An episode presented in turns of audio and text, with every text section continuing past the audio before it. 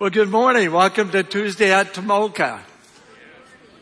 I'm Pastor Greg Holmgren, and I'm so excited to be here this morning. Um, if you're watching us online today, uh, we want to welcome you to come right into the service and uh, enjoy it with us, and uh, especially to my friends in the Philippines. You stayed up a little bit late tonight for our service, and uh, we want to welcome you to the service today. And I understand there's some uh, some storms going on there, so our prayer is that you'll that you'll be safe. Well, the last time I preached for you, um, they asked me to preach and they told me to preach on tithing. And that was quite a while ago. Uh, and I don't know how good a job I did preaching on tithing. But the last three or four years I have preached quite a bit in other churches. And uh, I come from a little different background than Church of Christ Christian Church. And so before I started preaching in uh, these churches, I went to Pastor Joe and uh, asked Pastor Joe for advice. What do I do? What don't I do? And and uh, Uh, as you know, our pastor, he was free to give me advice. And one of the first things he said was, "Be sure and tell a joke." It will bring everybody in, into the service with you. So one of the first churches I preached at was in North Carolina. And it was one of those churches with a big high ceiling. You've been there? Big steeple out front. About eight foot wide it seemed like. And pews that went on forever. You ever been in a church like that? So I, I was in that church on Sunday morning and uh, preaching and taking Pastor Joe's advice. I, um, I got our favorite joke, one that Joe had told I thought was very funny. And uh, so, the, and the joke goes like this. Hi everybody, I just uh, drove into North Carolina and on the way I picked up a hitchhiker. And the hitchhiker got in my car and he said, you've got a lot of nerve picking up a hitchhiker. And I said, yeah. And he said, you know, I could be a serial killer. And I said, yeah, but what are the odds of two of us in the same car? Here's the problem. Nobody laughed. They were sitting in the back six rows. I had to go like this to see everybody. Nobody laughed. Well, come to find out, I had just told a joke in the sanctuary. And that was their sanctuary and, and you don't tell jokes there.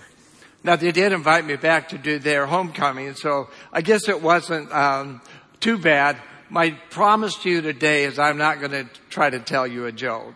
I, I won't do that. Uh, the kind of success Joe has with it seems like kind of just a waste of time, so I won't do that. So let's uh, let's dig into God's word this morning.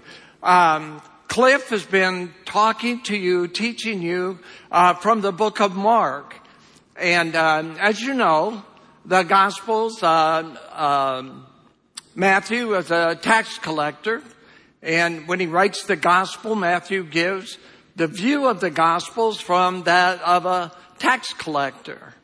Luke was Dr. Luke, and uh, Dr. Luke gives a slightly different slant to, to the gospels.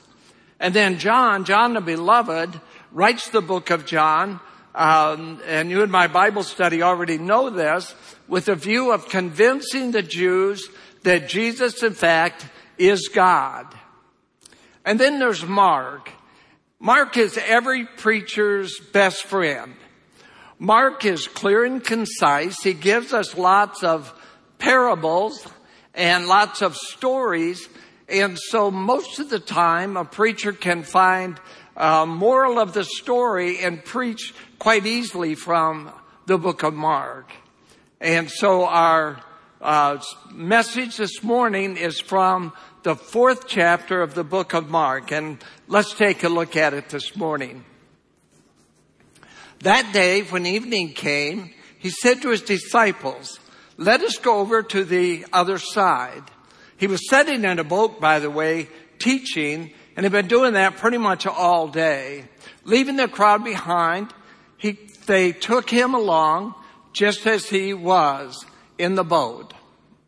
there was also other boats with him.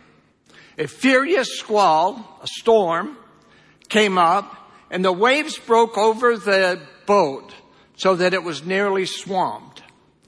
Jesus was in the stern, sleeping on a cushion. When I first uh, came to Tomoka 15 years ago or so, Joe was preaching five sermons a weekend. Did you know that? Five sermons a weekend at the old church, always involved in Wednesday night services and working with Ed Marshall with, um, with Tuesday at Tomoka. And uh, I can imagine Joe being in the stern of a boat asleep just as Jesus was. Jesus was constantly teaching at that time. The disciples woke him and said to him, Teacher, don't you care if we drown? He got up, rebuked the waves, and said to the waves, Quiet, be still. Another reading of that would be, Peace be still. Then the wind died down and it was completely calm. He said to his disciples, Why are you so afraid? Do you not, uh, do you still have no faith? They were terrified and asked each other, who is this? Even the wind and waves obey him. It's pretty interesting here that uh, Jesus uh, gets in the boat with the disciples. By the way, the Sea of Galilee, those of you that have been in Israel, you understand the Sea of Galilee can work up a storm in a hurry, can it? Can go from calm seas to a, a storm quite quickly. And it starts out this way. A furious squall came and the waves broke over the boat so that it was nearly swamped. My storm came 10 years ago this month. My wife Sue and I were in Evansville, Indiana for the graduation of one of our grandkids. We had a great day with the family. We went to our hotel room about 8.30 that night and I received a phone call from my son-in-law. And he said, Trish is missing. We can't find her. And so Sue and I in a hotel room in Evansville, Indiana, wondered where in the world is our daughter, 37 year old mother of two that had been in a classroom that day. And so at 10, 10.30, 11 o'clock, we keep getting phone calls. We just can't find her. Her car's in the parking lot, but we can't find her. Where is she? Got a hold of the sheriff's department, got a hold of security on campus, couldn't find her. Couldn't find our, our daughter, our beautiful 37 year old daughter. And then midnight comes and I'm talking to our pastor Cord and uh, just trying to figure out what in the world is going on. And as you might know from your experiences, our brains were just going crazy. Where is she? What's happened to her? Has somebody kidnapped her? Who knows what? And about one o'clock that morning, I went to the book of Psalms. Started reading the book of Psalms. And I began to realize that our daughter was gone. And about 2.30 in the morning, we, we got word that our daughter had died. I know many of you, many of you online and many of you in this room can relate to that at some level in your lives. Your, your storm in your life and immediately I did as the disciples did with Jesus in the back of the boat asleep. Where are you? How can this happen? I'm a good man. I live for you. I try to serve you. On and on and on it went. As we deal with the loss of our daughter. How can this happen?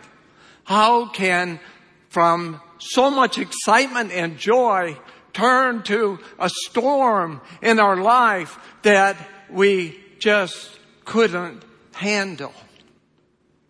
And so we busied ourselves to get back to Florida and get down to Cape Coral to be with our children and with our family the whole time questioning, questioning why, why, why, why us?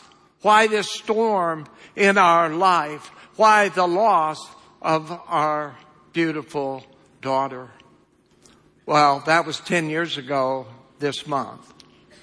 On Friday, we are going over to Universal to celebrate our daughter with her husband and our grandkids.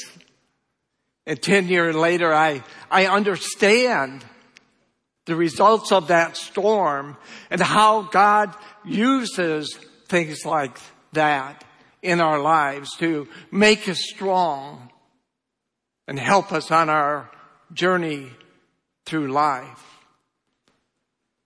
And so the disciples come to Jesus and Jesus got up and he rebuked the wind and said to the waves, be quiet, be still. I have to confess something to you this morning. I do a lot better job praying for you than I do praying for myself. Can anybody relate to that? In ministry, I can go into a hospital room or go to hospice or be working with a family at the time of loss or be with somebody that is sick. And it's one of the joys of being a pastor to be able to stand at the bedside or put my arms around somebody who is in the midst of a storm and pray for them and pray that God will touch their lives and bring them peace where there seems to be no peace. The problem for me is my faith in my storm, in my situation. Boy, I really struggle with that. I really struggle with that. I have a hard time saying, God, touch my body. God, heal me. God, take care of me. You see, Jesus says to the disciple, why don't you have faith? See, that's not an accident that he would say that. Those disciples had seen him bring healing. He had, they had seen him change lives. They had seen him reach out to people that were in need. Those same disciples in that boat that night had seen and experienced what God had done for other people. They knew, they knew, inherently they knew that the man in the boat seemingly asleep, asleep at the, in the back of the boat.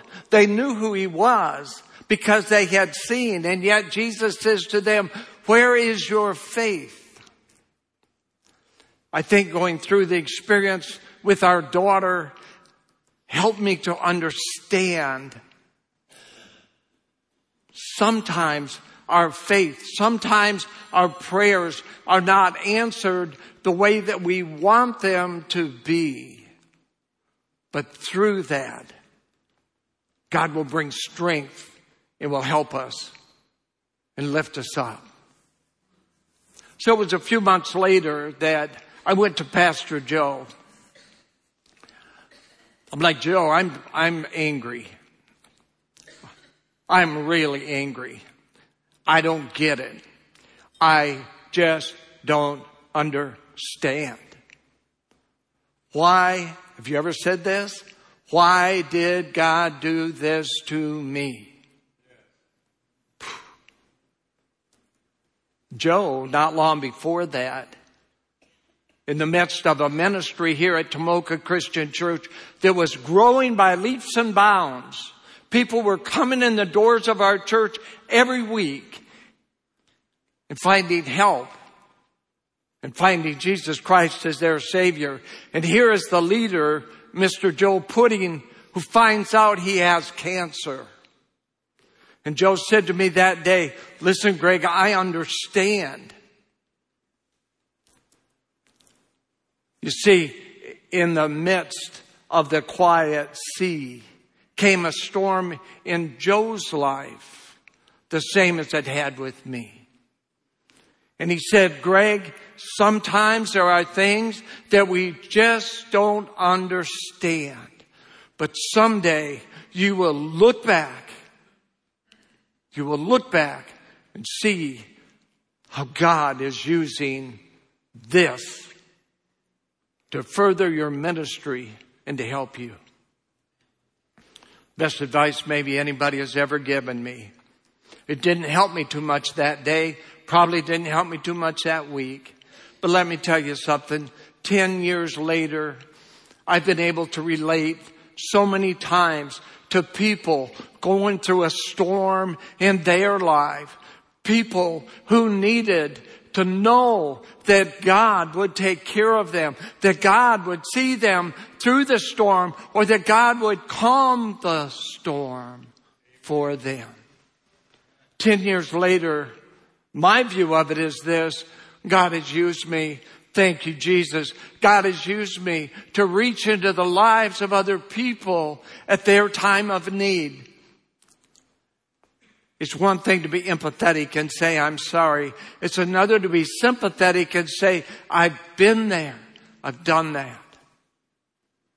There was a mom a couple of years ago lost a 21 year old son. Committed suicide. And God, let me step into that woman's life.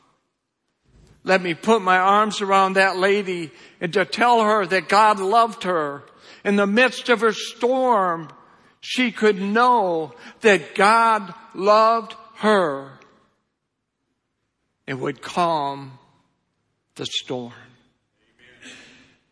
Wow. Wow. Was it worth it? I don't know. I miss my daughter. Friday's going to be a great day. But can you imagine the emotions that we will go through as a family? But if God can use that storm in your life to reach your grandchild or meet, reach one of your children or to help you when you are sick or you are struggling.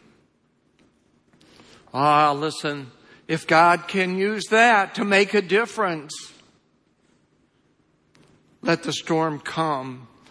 But Father, give me the faith and confidence to know that you are there and you are able to calm the storm.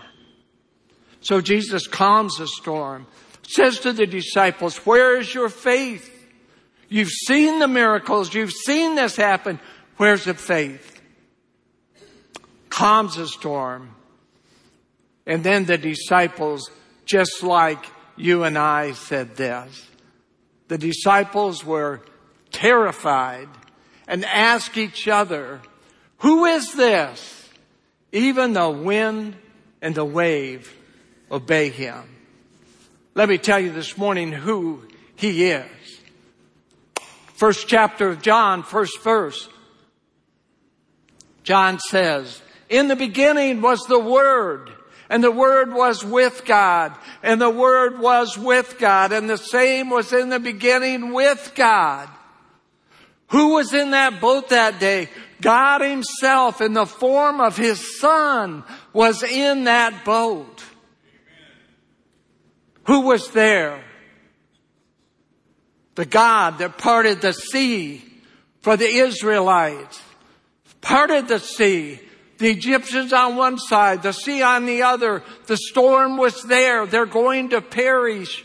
And yet, here he is, the God of the universe says, part. And the sea spread and the children of Israel went across to the other side and left the storm behind them. Who is this that calmed the storm? He's the one with David. tending his father's sheep. And the lion and the bear come and they're going to attack his sheep. And David says, and when they came, I slew them. I slew them. And when Goliath came to take out the children of Israel, David says, who is this uncircumcised Philistine? The God of the universe stood against Goliath. The stones went to his forehead and down went Goliath. Who is this God of the universe? He's the fourth man in the fire with Shadrach, Meshach, and Abednego. The furnace has said it's hot. It's going to destroy God's children. And God says, hold on just a minute. Hold on just a minute. I'm going to calm the storm. And when Nebuchadnezzar looked in the furnace, he said, whoa, we put three people in that furnace. Lo and behold, there are four. He was a fourth man in the furnace. Who is this God that calmed the storm for those disciples that day? He's a God that shut the mouths of the lion. And they come to uh, Daniel the next day and they say, Daniel, are you in there? And Daniel says, the one true God shut the mouth of the lion. And here I am. I am faithful to God and he has delivered me from the storm. Folks, I don't know what you may be going through today in your life. I don't know what it might be. But let me tell you something. God loves you. God cares about you. And if you are in the midst of a storm and you wonder which way to turn and you wonder if God is asleep, if Jesus is asleep in the back of the boat. Let me tell you something this morning. He's not asleep. He knows the needs that you have. He cares about you. He loves you. In fact, He loves you so much John 3:16, right? When did you learn it? 3 years old? 4? 5? God so loved the world that he gave his one and only son that whosoever would believe in him what? Would not perish. What? Would not perish. Would not perish. But have everlasting life. I just want to encourage you today, whether you're online, I don't know what you might be facing, but I want to encourage you today. Strengthen yourself. Trust in Jesus and know, and know that He loves you. He cares for you. And He will calm the storm in your life. Amen. Let's pray. Father, thank you this morning for that wonderful truth, that amazing truth that the God of the universe gave us his son. Not just that we would believe in you, but to take care of us and calm the storm that comes up in our lives. Father, be with us be with these people and those online, Father. Meet the needs that we have in this place today. I pray in Jesus' name.